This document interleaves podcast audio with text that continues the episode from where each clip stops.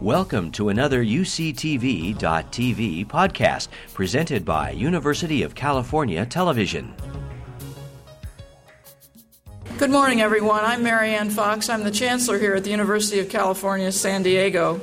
We'd like to welcome you to our campus and to this new beautiful venue, the Scripps Seaside Forum for Science, Society, and the Environment. We're delighted that you're visiting the University of California at San Diego because we have a very important role with, with respect to the city and to California. This is an institution of some 28,000 students. Those students have, over the, the last years of its existence, which will be 50 in two years, um, have contributed significantly to the economic well being of the state, the region, and the nation. We contribute about $8 billion worth of uh, value to the California economy. Of the intellectual property generated at the University of California, about 200 businesses have been started. We estimate that direct jobs created by this university count for about 400,000 people in the, in the state. So we're delighted to share some of our experience with you and thank you sincerely for coming to San Diego to do so. Let me comment about this facility. The first thing I should mention to you, especially given the budget situation in California, is this was entirely funded by, public, by private money. And as you see, uh, it's a very versatile facility. It's one that uh, connects very strongly with the Scripps Institution of Oceanography and with our number one in the nation surfing uh, beach right on our, on our campus. So uh, we welcome you here. We've only been open at this facility for about a month, so you're pioneers in that way. This facility was designed for gather- gatherings like this in mind. We hope to bring the brightest minds together in this facility to tackle some of the great scientific challenges of our day. The type of collaboration translates ideas and discoveries into applications that make a difference in people's lives. So we're very pleased that your group, CEOs for Cities, has chosen this location to send a very important message. The theme of the meeting, the upside of down, how to keep our cities great, is really timely for San Diego and for California. We've faced uh, severe state budget cuts soaring unemployment. We're individually looking at research groups on this campus and thinking how to make them more efficient in the conduct of their business, which is teaching, research, and service to the state.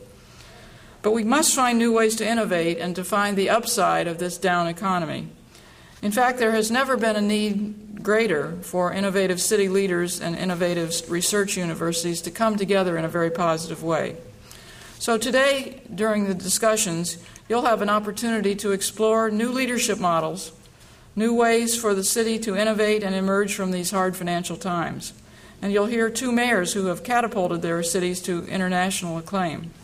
So before the discussion begins, I'd like to offer a special welcome to our two distinguished guests on the, the dais here Chicago Mayor Richard Daley and former Bogota Mayor Enrique Peñalosa, as well as our own mayor, the Honorable Jerry Sanders. So I'd like to thank our sponsor, the Helen Edison Lecture Series, and our Extension Division, who made all of the hard work that went into organizing such a conference. And uh, thank you so much for putting this event together and for coming to San Diego. Now it's my pleasure to invite Mayor Jerry, Jerry Sanders to say a few words. Jerry. Thank you.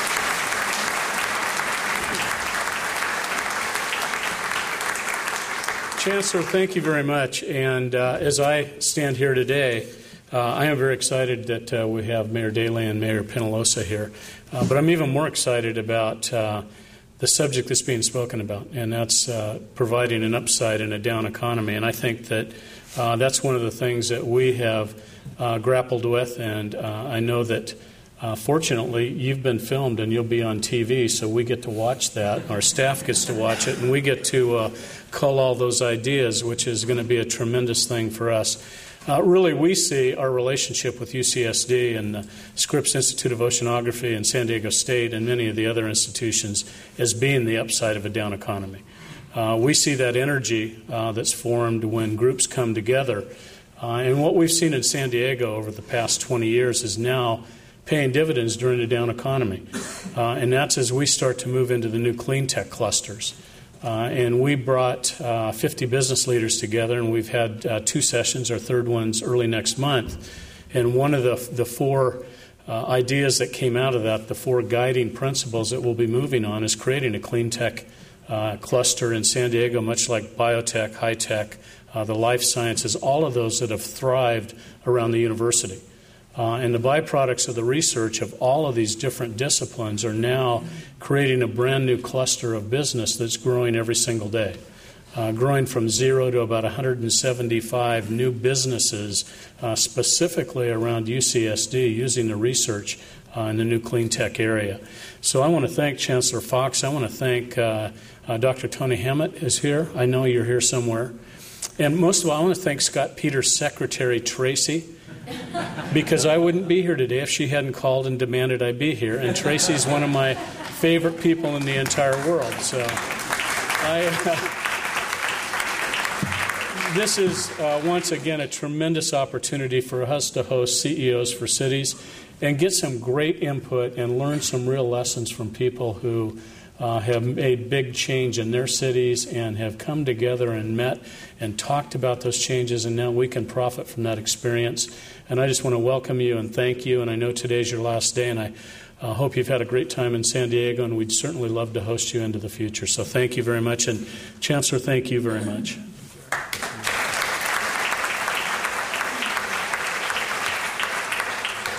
I'd now like to turn the program over to a very important guest, the Director of CEOs for Cities, uh, Carol Coletta. Thank you. Thanks, Chancellor. Uh, it, it is good to be with you today in this gorgeous facility.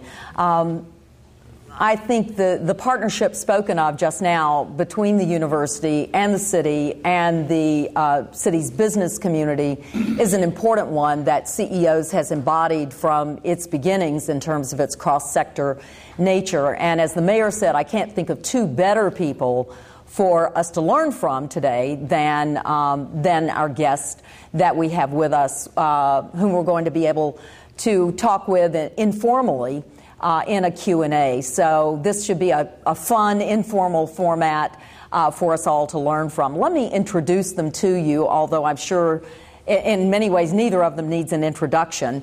But uh, Mayor Daley was first elected mayor of Chicago in April. Uh, eight, 19, not 18. That's bad. You, he's been mayor a long time, but not that I long. very well. oh, 1989. I'll never live that down now. I have to live there. Um, but, but he is, as you all know, he's been nationally recognized for his innovations in so many of the things that challenge cities. And in, um, in, April tw- uh, in the April 25th, 2005 issue of Time magazine, uh, Time said Mayor Daley is widely viewed as the nation's top urban executive, and nothing's changed since then. There's so many things that uh, we could talk about in, in, an introduction of Mayor Daley his the changes he's made in Chicago public schools. He had the courage to take them over 14 years ago, and it's the only large urban school district in America uh, that has made now consistent improvements in um, in student achievement, which I think is why his um, head of schools is now our Secretary of Education. Um, we can think about the, the very aggressive program that he instituted with public housing in Chicago to change public housing to uh, mixed income housing. Uh, again, probably the nation's most aggressive program there, which has made enormous uh, changes in so many neighborhoods in the city of Chicago. And his climate change program, uh, which was called by the New York Times the most sophisticated in this country and maybe uh, the world. But I do want to call to your attention uh, one particular uh, achievement of the mayor's, and that is the uh, development, the, the inspiration that he had for Millennium Park to turn what was a, a real scar on uh, our city's lakefront. It, that that is well deserved. I am blessed to live three blocks from it now and, and enjoy it so so much. But but uh, to to take what was this serious scar, nothing but train tracks and parking lot, and turn that into the world's largest green roof, And a great park uh, called Millennium Park uh, was, was a magnificent civic statement about the value of public space. And uh, I think that's something that all cities can learn from. He's also uh, become ever more aggressive in um, outsourcing to private firms a number of city. Um, uh, city uh, responsibilities, and that is ending up saving the taxpayers of Chicago $50 million a year and counting. So I can attest to what a pleasure it is to live in a city that is governed by Mayor Daley, so please help me welcome him.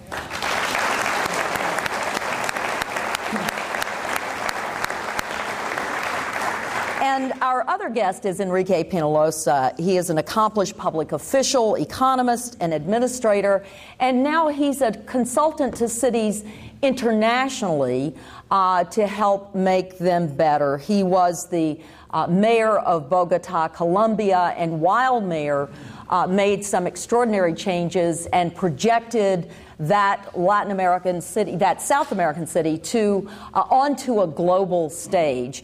Um, he, he too made major improvements in his city schools. He actually increased attendance in four years by 34% in his schools, which I think is quite remarkable. But he's perhaps best known for the improvements he made, also, like Mayor Daley, to public space and his uh, amazing investments in transportation. And I think in so many ways, um, both of these men represent innovators in good times and in bad. And I think that's why they have so many lessons to share with us today. So I'm really excited about the ability to. Uh, uh, to have this conversation. Mayor Peñalosa is, uh, is writing a book. He says he's finishing a book qualified that. Finishing a book on the new urban development, on, on a new urban development model for the third world, but he's author, also authored two previous books, uh, one called Capitalism, the Best Option, and the other called Democracy and Capitalism Challenges of the Coming Century. So please help me welcome Mayor Enrique Peñalosa.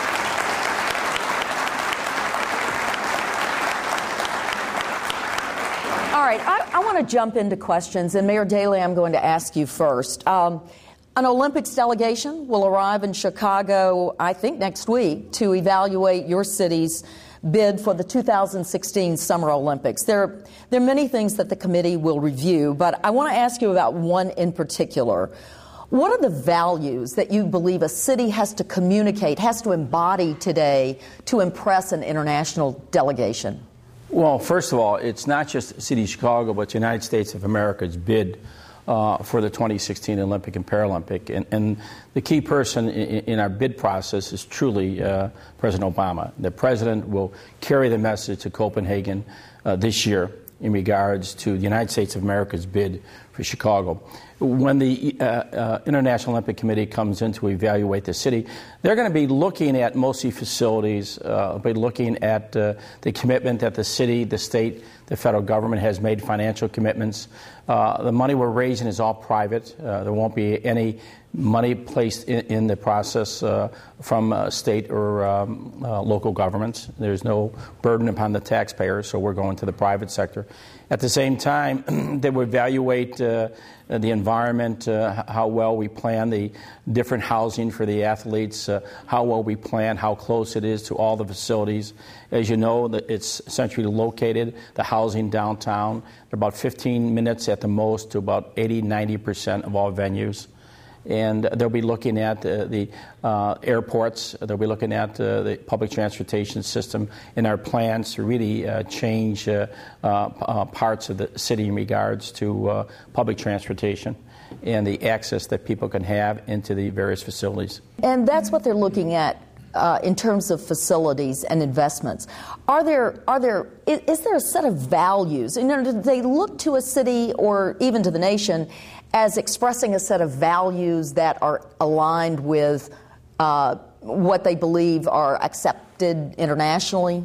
Well, they want to know you're really committed uh, to the um, uh, to the Olympic movement and the legacy. What's going to happen afterwards? So we plan to do f- three facilities: one on the, the, south side, one on the west side, one on the north side, to really train young people to become Olympians. How do you become an Olympian? How do you start training for various sports? And that will be a legacy. After the, the uh, Olympics is there, what happens uh, to the movement? And we have to reassure ourselves that uh, we can educate our young people to become uh, Olympians or Paralympians. That is a legacy in what will be left over in regards to the usage of these facilities. I visited Athens, I visited Beijing. Barcelona. And Barcelona got it years ago. What they did is they transformed their city. The Olympic movement transformed Barcelona. And Barcelona now is an international city, it's a global city, it's recognized because that one event, the Olympic event they had a number of years ago. And even today, they still basically live off that legacy in improvement of the quality of life for their citizens of Barcelona. Have you rethought your your commitment to the Olympics, given I know the hole that's been blown in your budget as well, a result of this economy. Well, we're not going to we're, we're not going to commit any money from the city of Chicago and the state from the taxpayers. The federal government, uh, we get the uh, decision made on behalf of the United States and Chicago. The federal government uh, commits themselves uh, to public transportation and infrastructure, and they commit themselves to security. And that's the highest cost of those two, both infrastructure and security. Public transportation, roads, uh, certain type of facilities they can build. They've done that in Atlanta. They've done that uh, in other places uh, where we had the Olympic movement uh, in the United States. Enrique, when you were mayor of, of Bogota, you really managed to project that city onto a global stage. How did you, was that intentional? No, uh, I think uh, most cities that become successful just try to uh, improve the quality of the life of their people.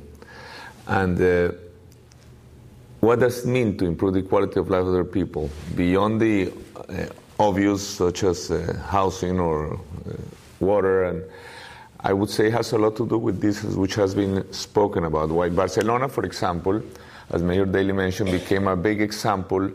Not only has Barcelona lived, but Barcelona was the city that began to change European cities uh, from this 20th century city, which was built more for cars than for people. We, I think we've had cities for 5,000 years. For 5,000 years, cities were for people.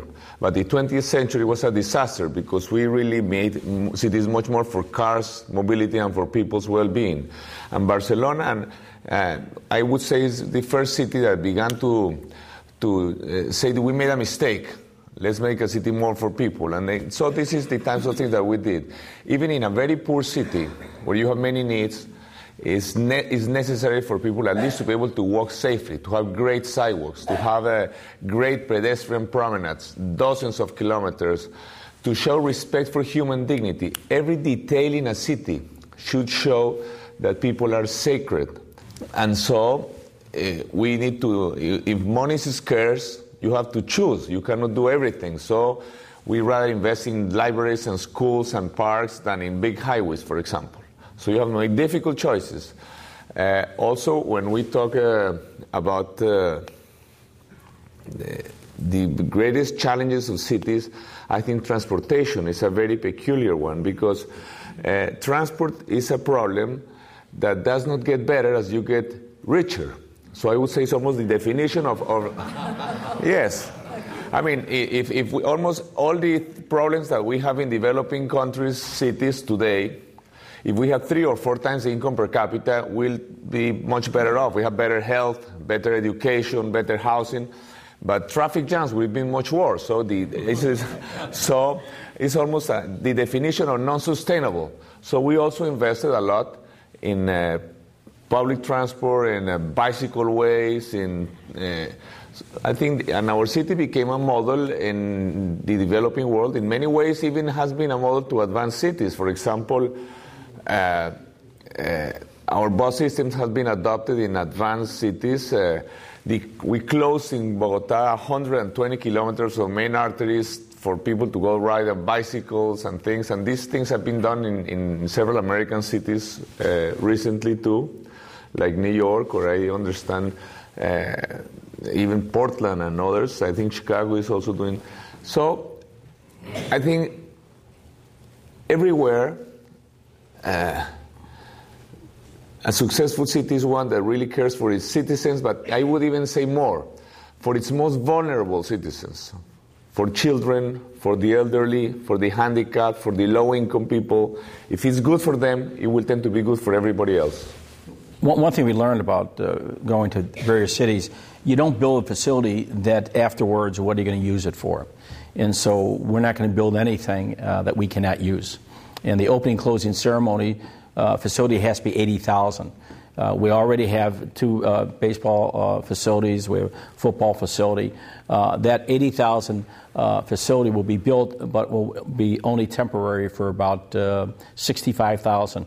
We'll, we'll tear, tear 65,000 seats out and allow a 15,000 seat stadium near the University of Chicago to be used for lacrosse, football, soccer, other cultural events. And explain what you're going to do with the 65,000 seats you tear out. Well, we're looking at uh, some of the seats to be used at some of the older uh, high school uh, uh, uh, uh facilities to be used. We're looking at maybe um, basically recycling them. it's all going to be environmentally excellent in the sense that we're going to have the, uh, the, finest environmental movement in regards to construction and everything in that facility. All the facilities that we build are modernized. You, have brought up the uh, uh, the environmental uh, sensitivity that you have. I, I, think clearly you were one of the first mayors who began to rec- in the U.S. who began to recognize the the sustainability movement, put the green roof on City Hall. That was you know, for which you, you got a lot of attention. Enrique, you invested in transit, and I mean, from basically the ground up. I'm sort of curious, what was, if each of you would tell us, what was your first impulse that you know, the sustainability thing was important, and Chicago could be, Chicago, the city of big shoulders, could in fact be a green city. What, what was that first impulse, and for you also, Enrique, in terms of the first impulse on what made you think public transit was a way to go? Mayor Daley first. Well, I think living in the city all my life and, and coming, uh, live a few blocks from the stockyards, heavy manufacturing, things like that. But I always believe that nature can coexist in a city. You don't have to travel someplace to enjoy the environment. And we have a responsibility uh, in a city like ours to change the course of history in regards to uh, what took place many years ago. What took place many years ago, maybe you look, you look down upon it, but it really rebuilt uh, America and rebuilt families and built the middle class and some of the difficulties we see today uh, we're looking at. But I've always believed that nature can coexist. Uh, you can really enjoy the lakefront, the parks, the beaches, uh, open space, uh, buildings to be constructed environmentally way uh, that people want to go to work, environmentally friendly inside, that the air is clean outside, and, and that the city can coexist with nature. And so that's why we plant more and more trees. We have nature centers. We're looking at our parks uh, to have uh, nature areas in almost all of our parks. We have big bird sanctuaries within the city because they fly along along the lake and the river, coming from Canada all the way down.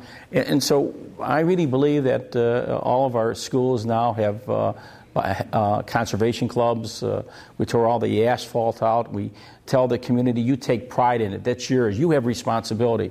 The idea of government doing everything, I'm, you know, I, I believe that people have more responsibility than government. We can lead, but it's your responsibility. Individual responsibility in the United States should be much stronger than government telling you what to do every day. And that's why you really have to educate the people about the environment. You're not going to scare people anymore. Need, I don't care what people do, you're not going to scare them. You have to educate them first. If you educate them about the issue, they'll understand it. If you try to do scare tactics, it never works. It never works at all. Did you have an idea that the green roof on City Hall sure. would become such a media phenomenon? Oh, I, I think that's uh, when you look out our beautiful. Uh, uh, uh beautiful lakefront and uh, beautiful high rises, skyscrapers, which I truly believe in because skyscrapers save beautiful farmland. We destroy more farmland in America than any other place. Look at the rest of the world destroying good land, skyscrapers save. If you build them environmentally friendly, inside, outside, they will save. An example, we're retrofitting, it used to be the Sears building, now it's a Willis building in Chicago. we want you to work on that. No, I like it, Willis. They, they should have responsibility. They, they have a big financial stake in it. Uh, and uh, so that's going to be retrofitted. Uh, and so, what we're retrofitting many of the older buildings downtown uh, through the help of uh, uh, special tax districts uh, in the downtown area. Otherwise, all these buildings that you see historically will be demolished because they, there's no use for them at all, and that's what they're finding out. So we're going to retrofit them, and we're going to help the landlords, uh, the owners of the property, then bring back basically tenants into those facilities. Enrique, first impulse. Well, I tell you that I always uh, worried very much about the environment, but my concern was more people. We must remember that people are part of the environment. Uh, I love trees, for example. My mother had a nursery always, uh, and she designed gardens, so I, I know more about trees than uh, the people in charge of trees in the city. So, because I grew up with this, uh, so I, we made a huge investment in planting trees and trees, but we must remember that the city is an environment for people. I see many places there is conflict. Sometimes even the radical environmentalists don't want to let a bicycle way put uh, next uh, near a waterfront because they say it's bad for something, but they forget that children are also uh, important. So what, what I find fascinating is that we try to do a city great for people and then it became an environmental model. For example, we built bicycle ways because they're important for mobility, and we, we build like from zero to almost uh, 300 miles of protected, physically protected bicycle ways. We increase ridership from zero to 5%, which is in our 7 million inhabitant city, 350,000 people riding bicycles every day. It's amazing. Uh, and uh, but this is also for us a matter of equity. We were trying to show that a citizen on a $30 bicycle is equally important to one on a $30,000 car, or a child in a bicycle is, is equally important. Uh, and then it turns out that it's also important. Uh, access to green, I think, is crucial. I think this is a need that we have to parks, to sports facilities. I would say maybe this is the, in the future, it will be the main element of inclusion or exclusion, to be able to have access to green. In public pedestrian space is the only place where we all meet as equals. And uh, in the future, the low income people will have uh, iPods and computers and everything, but they will not have access to green unless we do something about it. And we need all children to be able to have access to green without being members of a country club. Uh, and so uh, I think it's crucial to buy, I mean, uh, even in very low income societies, uh, parks are as important as hospitals. This is not some kind of luxury that we, we, we do if we have money left over. I like to show in many places all over the world, like for example Central Park, which was made in 1860 when New York was much poorer than almost practically any developing country city today. And still they had a vision to create this. So we may invest a lot in parks. And transport. Transport clearly, I think, if we look to the future, cars, even if they were electric cars, totally non-polluting, non-energy consuming cars, they do a lot of damage to the quality of life of a city because they, they kill people, they are, they are dangerous, so we, meet, we have, there is a conflict for this very scarce space uh, between cars and people. A city is very friendly to fast cars, it's not very friendly in a very people environment. So we, we had clar- clarity that we had to promote public transport. And I think the only, pos- I mean, what is good public transport? One that is, gets people close to the origin and destination of their trips, that goes near where they start and where they go, and one that is fast. And uh, and this is uh, something interesting because in the US now, with the crisis, people are very much in love with trams. Uh, and I think trams is a very sexy thing now, but it's very rational investment. It's a, it's a, you can do exactly the same thing with buses at a fraction of the investment cost and at a fraction of the operational cost if you have exclusive busways. Uh, actually, you know, in 1935, all cities with more than 100,000 inhabitants had trams. And when buses appeared, trams disappeared because at that time it was buses that were sexy and they were more efficient.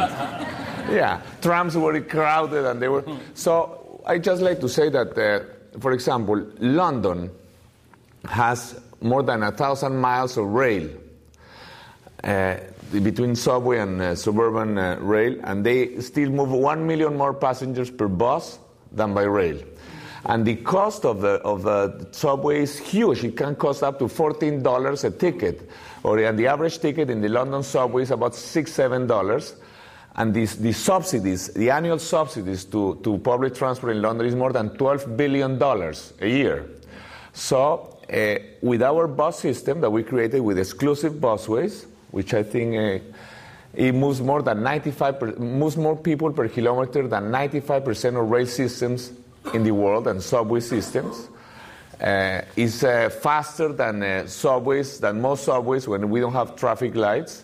So I think these times of scarcity, of scarcity, if we, in, where everybody in the United States is thinking of uh, how to create more density, I think more density will mean turning many uh, inner suburbs into higher rise buildings, not necessarily 20 story high, but, uh, and this, they will need quality public transport close to the origin and close to the destination. And the only way to achieve this is with great bus systems. One thing about the environment is that I always think government should lead by example and not to mandate until the business community to come in. So what we did is we talked to the business community and I said the city's going to lead the way. Why should I mandate you and the city's exempted from all the environmental changes we made? So we build, uh, well, there's a fire, police station, library, schools, environmentally friendly. And then in turn, we help the business community to adapt and change uh, some of the facilities they have. And also, we have a green permit system. This idea of mandating and telling everybody what to do is like the federal government. They tell you what to do and they don't follow their own advice. And so that's what happens continually uh, on majority of things they send out of Washington, D.C. And so uh, local government has to lead by example in the environmental movement. Uh, we have a water conservation program. We're putting more rain barrels in. And when you look out at a beautiful uh, skyline that we have, and you're up on the top of a building, all those flat roofs will be uh, green roofs. Uh, they help the environment. They capture rainwater. Example, McCormick Place, the largest convention uh, uh, facility in the world, we capture over 55 million uh, gallons of rainwater a year. That automatically goes into the Lake Michigan. And so we're building our roads, everything to think about water conservation. That is one issue that I think it should be on the agenda of both state and federal governments.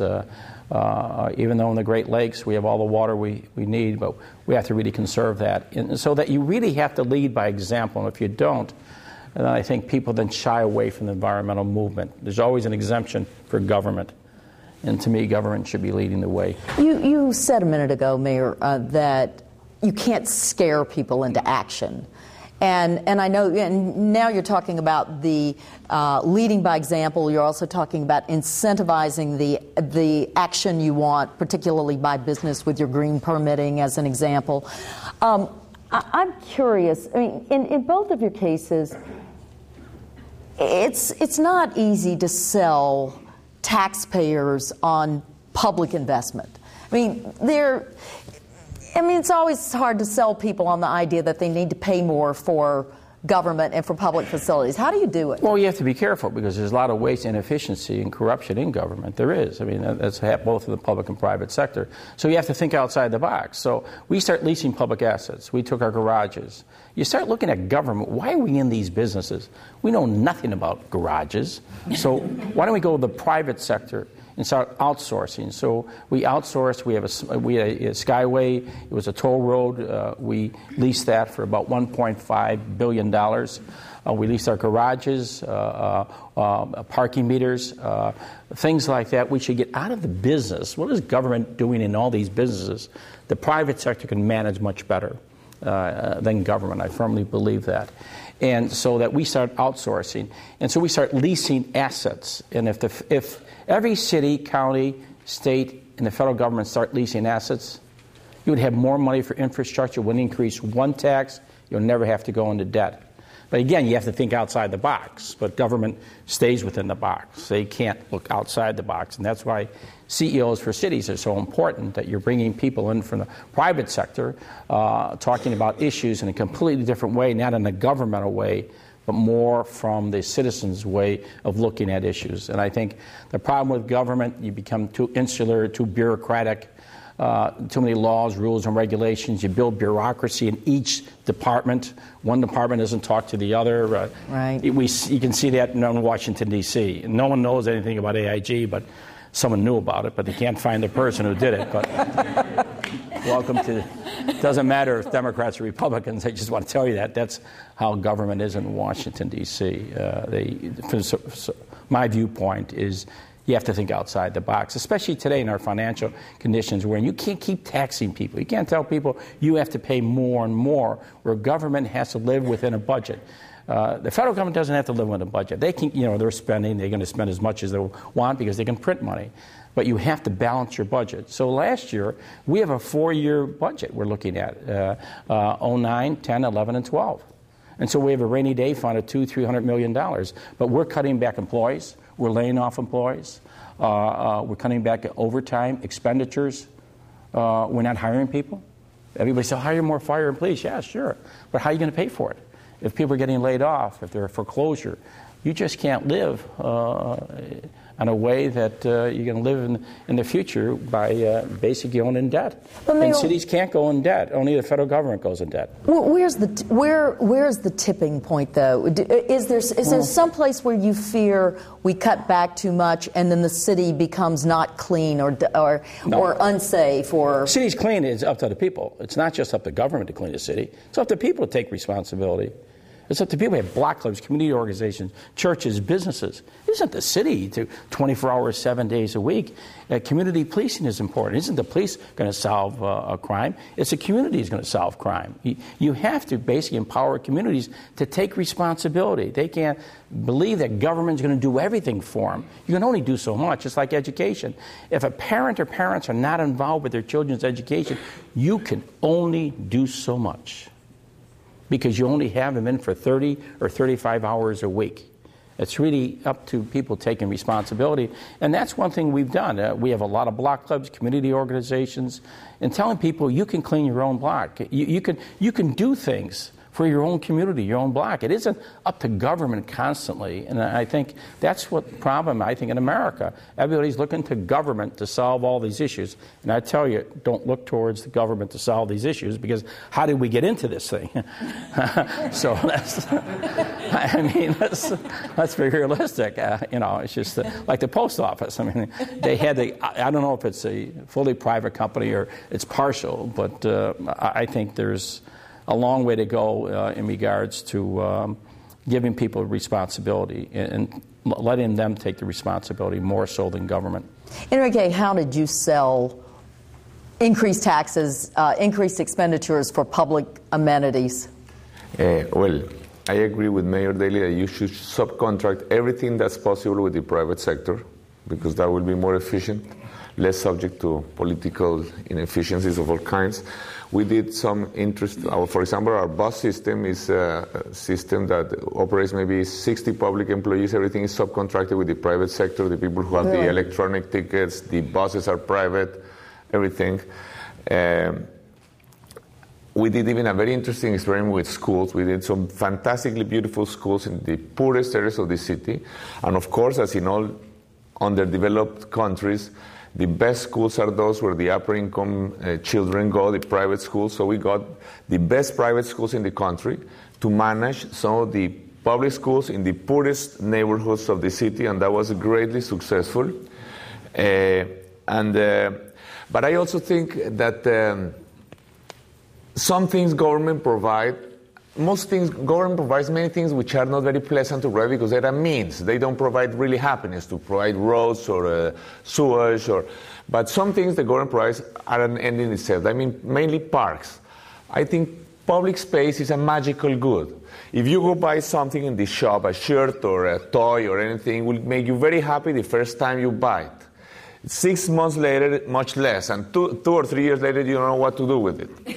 Uh, and, uh, but if you have a park in front of your house or a great public space, it will yield pleasure. It will yield happiness one day, uh, two days, one year, two years, 20 years, 50 years. It's like a magical good which never wears out its capacity to provide happiness. So I think uh, uh sometimes public consumption or consumption of public goods can yield more happiness than consumption of private goods. For example, I think most people would agree that to have a nice park next to their homes or near their homes will give them more happiness than to buy an extra jacket or an extra toy every year. So this has very practical and interesting implication. This means that, for example, to charge people more taxes so they will have one jacket less or they will change the car less often, but they will have a better park, will give them more pleasure, more satisfaction. So if you are able to achieve this, we were able to, to come to a point, let me tell you this interesting uh, situation, where people were so happy with what was happening that uh, the mayor asked the people to pay extra tax, 10% extra tax, voluntary. The mayor, I mean, just after, we did not have re-election. It's only one term. So, but two months after I left, the, the person who I supported asked the people to pay 10% extra tax voluntarily. And there were more than 80,000 people and companies that paid 10% extra tax. I mean, that gave money to government uh, as if it was an NGO or something. Uh, uh, so this shows uh, that uh, sometimes, I mean, the government can also make life much more fun for people. Uh, if you have cultural activities, if you have great public spaces, if you have great parks, uh, sometimes consumption of public goods, I insist, it will give you more pleasure than consumption of private goods. So people are very willing to pay more if they see that lives are really improving. Have you considered outsourcing to a private firm the operation of Chicago Transit, Transit Authority? Well, I, th- I think, first of all, the Transit Authority has to be clean, safe, on time, and friendly and uh, uh, we outsource many of the things there uh, engineering, uh, marketing, things like that. Uh, you have the operating uh, side of it, dealing with the bus operators and all that. but again, uh, public uh, transportation is always short fund in the United States because we've just done that. There's only a few cities that really look at public transportation, maybe San Francisco, Chicago, New York, Boston, Philadelphia. There aren't many cities that really look at one of the key elements of their growth in the future of their city is through public transportation. So in Chicago, we're fortunate to have the Chicago Transit Authority that serves uh, about 50 suburban areas, and you have the metro going out into the collar counties. So it's a, it's a good system. It's working very well. But again, uh, it's always shortchanged in, in regards to Washington, D.C.'s assessment that roads and bridges are more, more important than public transportation. And uh, so that's what you have to work through in a political way. Mayor, you. Uh, I mean, you know the president very well. You, you watched him grow up uh, in, in, Chicago politically. I, I'm curious, what do you expect from this administration for cities? Well, I think a, a, better understanding, not for a city, uh, it's for the metropolitan area. You know, it's a six county area uh, Chicago has, and it's about 75% of the uh, population in Illinois. So it's not just for Chicago, it's a metropolitan area you have to look at. And we have to really come, we're an urban community, we're not a rural community anymore. And we, we a lot of people have moved out of cities, the bigger cities, say, well, I live in a suburban area, I feel like I live in a rural area, but it's not because they have the same problems in education, taxes, same problems with parks, open space, they have the same problems with crime in a lesser degree. And, so all the issues they're confronting with are urban. And so we want not only the White House, but you want the federal government to think about an urban plan. So it just can't be the White House. You have so many various departments to think that these are huge urban communities. Say you take uh, Fayetteville, uh, North Carolina, uh, Fort Bragg, that's a huge urban community. It's not a rural community, it's an urban community. So we have to rethink uh, what Washington is doing, but I'd be very be frank, very hard. Very hard to have Washington, D.C. ever rethink about an issue. Uh, but I believe that President Obama understands it. Uh, he, he, many people who have come with his administration understand education, housing, economic development, understands parks, open space. Uh, he has a good appreciation of urban communities, uh, understanding how important education, higher universities are, medical institutions, research and development. So they're the nucleus of the White House, and at the same time, how do they affect these various departments? Mm-hmm. And I think you have a good agenda. It's, it's getting there. It's harder and harder because you have you have to deal with the Congress uh, continually in regards to any appropriations. So, like anything else, they have their individual priorities, or collectively, they maybe look at issues differently in regards to urban issues. I, I want to ask both of you. I, I know that the things you try to do are hard. Even the basic things you try to do are hard. And then when you try to innovate and think outside the box, I mean, the parking meter situation in Chicago. You know, the it's on the front page, and people are, eh, you don't care. Uh, but but I'm I'm sort of curious. What do you need from business and universities? What do you need from uh, from business community and universities well, first to of all, support we, we have the one of the best, finest business communities in, in the country, in the world. I, I mean, they, they, they're up to the plate on education reform. They're there. We not only have uh, public schools, we have charter schools, contract schools. You have to have competition for public schools. We have a great higher university system because you have public and private. There's competition. But the problem in elementary and high school, you don't have competition. And that's why you have charter contract schools. I have unusual powers on that uh, in taking over because I can close schools down. It's like a trustee in bankruptcy. I hate to say that, uh, but it's a trustee in bank- bankruptcy, appointing uh, the board of directors, uh, looking at, fa- you know, schools have failed for 20, 30 years, and people just sit back and just say, I guess that's how it should be. And uh, you can close, we close failing schools, uh, we fire the principal, teacher, we're hiring competent teachers, we're reviewing the status of principals. In the business community, has come forward on this, and whether it's Millennium Park, who contribute $250 million, and we contribute $250 million to build that park, whether it's economic development, whether it's the expansion uh, of uh, O'Hare Field, or re- renovation of Midway Airport, whether it's bringing new business communities when they come in to meet the mayor, uh, have them working on issues for us. Uh, I ask them to look at the operation uh, of, of uh, the police department in regards to technology, in regards to building new police stations. We build new police stations. The use of technology. Uh, we have more cameras than any other city. We're doing a pilot program for three communities cameras in uh, maybe 8, 12 blocks in every alley and every street to really see how what a camera can do is to prevent crime. Mm-hmm. Uh, it's ama- you have to really bring in the private sector, and I am fortunate to call upon the private sector continually. They don't get into partisan politics. They're not looking at Democrats or Republicans or what's happening in Washington or a state capital. They want to give back to the city, and to me that's vitally important. Universities are the key. In the '60s. Um, uh, my father was mayor for 20 years, from 1955 to 1976. And he said when he was a young man in, in Springfield, they wanted a campus for University of Illinois Chicago campus. It was the most difficult decision he made because he was basically displacing many Democrats who voted for him over a number of years on the near west side of the city of Chicago. But my father said that this university is going to give their children or grandchildren and future immigrant children an opportunity to go to a wonderful university in the city of Chicago under the University of Illinois. And building that today, you go on the west side, the research, the development, the housing, the student dorms, the restaurants, yeah. it's really changed part of the city of Chicago. But at that time, all the mayors were shying away from the expansion of medical centers, universities. Medical centers and universities are the key to a city of Chicago, and I'm very pro university and pro medical uh, centers in regards to their expansion and what they want to do for our city and, and the image of our city. And so that uh, you have to be able to uh, uh make some difficult decisions. And you, you accept criticism, but you can't just uh, all of a sudden stop what you're doing if you believe in it, you're passionate about it, you really believe uh, that this decision is, is, worth staying strong on it, even though there's a lot of criticism. In the business community, uh, many times uh, when I closed Meigs Field, it was a small field in the city of Chicago, right along the lakefront. Uh, people don't realize it, it was going to cost the city $4 million to manage it it was a losing proposition. If you're in business, losing proposition, you don't stay with it.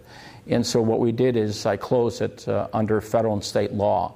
Uh, I followed law, federal, state, and local law on that decision, we made open space on it. And now, if I didn't do that, the Olympics would not be looking for Chicago if that site was uh, could not be used for the Olympic movement. So sometimes you have to take some difficult and challenging criticism but in the long run, uh, you have to stay your course, you have to stay focused, and you have to believe what you're doing is changing the quality of life for your citizens. Enrique, you consult with cities internationally. What are the, are, are they looking to their business communities for some support, some help? Uh, partnerships? What are they looking for? I would say that uh, in the developing world, I mean, everywhere there is some sort of conflicts between uh, uh, different groups in society. And the, the, difficult thing for mayors is uh, I have always given this example of this airport that Mayor Daley closed the, because, uh, because great people who have managed great cities have had, had to, to, I mean, I would say the essence of democracy is not just that the people go vote. The essence of democracy is that the first article in the Constitution that said all citizens are equal before the law and a consequence of that which says that public good prevails over private interest. Mm-hmm. So this is not just theory, it's not poetry. It's some very practical implications, such as turning this airport for a, a very high income people into a public park. But once you try to do it, it's very, very difficult. And there is always great conflict. There is, it's not the class conflict that Marx talked about between three billionaires and the rest of society normally, but but for example, I had a big conflict also turning the most exclusive country club in Bogota, uh, trying to turn it into a public park, a golf club. Uh, and uh, at least we were able to turn the polo fields into a public park to begin with and uh, to, to get the process going. I had a war just getting uh, cars, tens of thousands of cars out of uh, the sidewalks where they used to park parking bays to make wider sidewalks.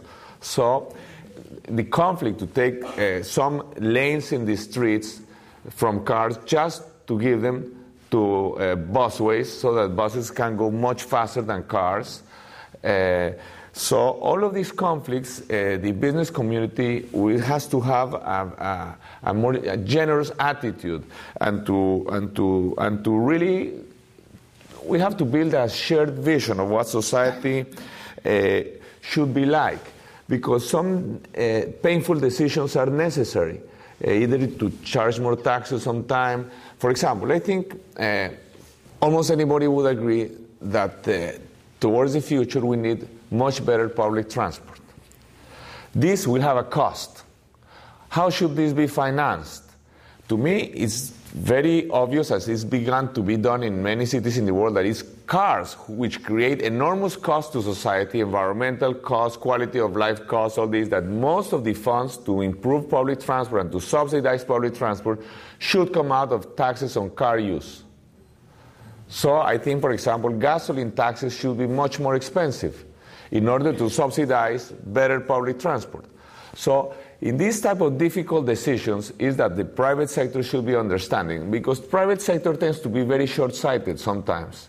You know they look in the very short run but so i think in the once we begin to we are able to construct a shared vision of a longer run uh, we begin that uh, to agree that it's necessary to make some sacrifices. All changes are difficult. Always changes is very is painful. It's always difficult to change but we must agree that what we are getting at will be a better way of living, not just more environmental, but happier, better, more fun, with more jobs. And, uh, but to get there, normally, is painful. And so that's when you need uh, the private sector. Normally, people in government tend to be more understanding and, uh, and uh, about the needs of the poor, for example, uh, or the equity considerations. And this is where I think uh, Uh, for all these difficult decisions, that's where we need a, a, a great alliance between private and public sector. But you have to allow the business community to, to be welcome into the city. I'm very pro business. I want more North American headquarters. I want to be able to work with business. And when Boeing moved from uh, Seattle to Chicago, I welcome them. The business community did. Uh, they hired people. They're very involved in the city. You have to have businesses in the city in order to hire people from your public education system, or in order to hire uh, younger people who have graduated from graduate schools uh, across the country. So you have to bring the business. If, if you're uh, if you're not going to welcome the business community into your city, I think they will locate any place. not just in the United States, but throughout the world now. I mean, they can move to Toronto, they can go to uh, Dublin, they can go to London, they can move easily in regards to their locations of their headquarters or their subsidiaries. And I think America has to come to grips with that. I know we're all down because we're blaming business for all the issues, all the issues now in regards to the financial arrangements, but you know, government has responsibility too, and they failed as well. So let's not let's not constantly beat up the business community because I need the business community to locate, relocate, expand their operations in the city of Chicago. We have only a minute left. Uh, just a quick answer. What are mayors not paying enough attention to today? Education. That was quick. Enrique? Well, I think that uh, equity considerations are important. Many people think that as communism collapsed, we can't forget about the equality issue. Uh, and, uh, but we have for 2,000 years, the West, I would say, was born out of worry with equality. Since Greece, Rome, Judeo Christian philosophy, the most uh, social conflicts and revolution over the last 300 years. Uh, so clearly, we are not going to have income equality. But there are still many other issues related to, to social justice which are uh, very much necessary to keep present. And probably education underpins that's very that, related, that certainly. very thing. Right. I've said that if you can fix the education system, uh, uh, early childhood, uh, good quality elementary and high school, and make ed- education the highest priority in America, opportunities to go on to college and uh, higher ed, uh, this would transform America. But if you start getting on tangents, you fail another generation of young people. And America is failing in regards to math, science, technology, re- basic things that, that I see as, as mayor that all the social ills comes from lack of education. We're here, all of us are well educated. Uh, people can't be here because they're not well educated. Right. And that's a sad problem in the United States. And no one's focusing on it as yet. Well, let's hope. Uh, let's hope the new administration will give you some help in focusing on Oh, it. I hope so. I'm going to be I positive. think I'm going they to end will. on a positive I think note. they will with uh, Secretary uh, Arne Duncan, who understands that uh, education is the future of Yeah. this country in a global society. You, you've trained him well.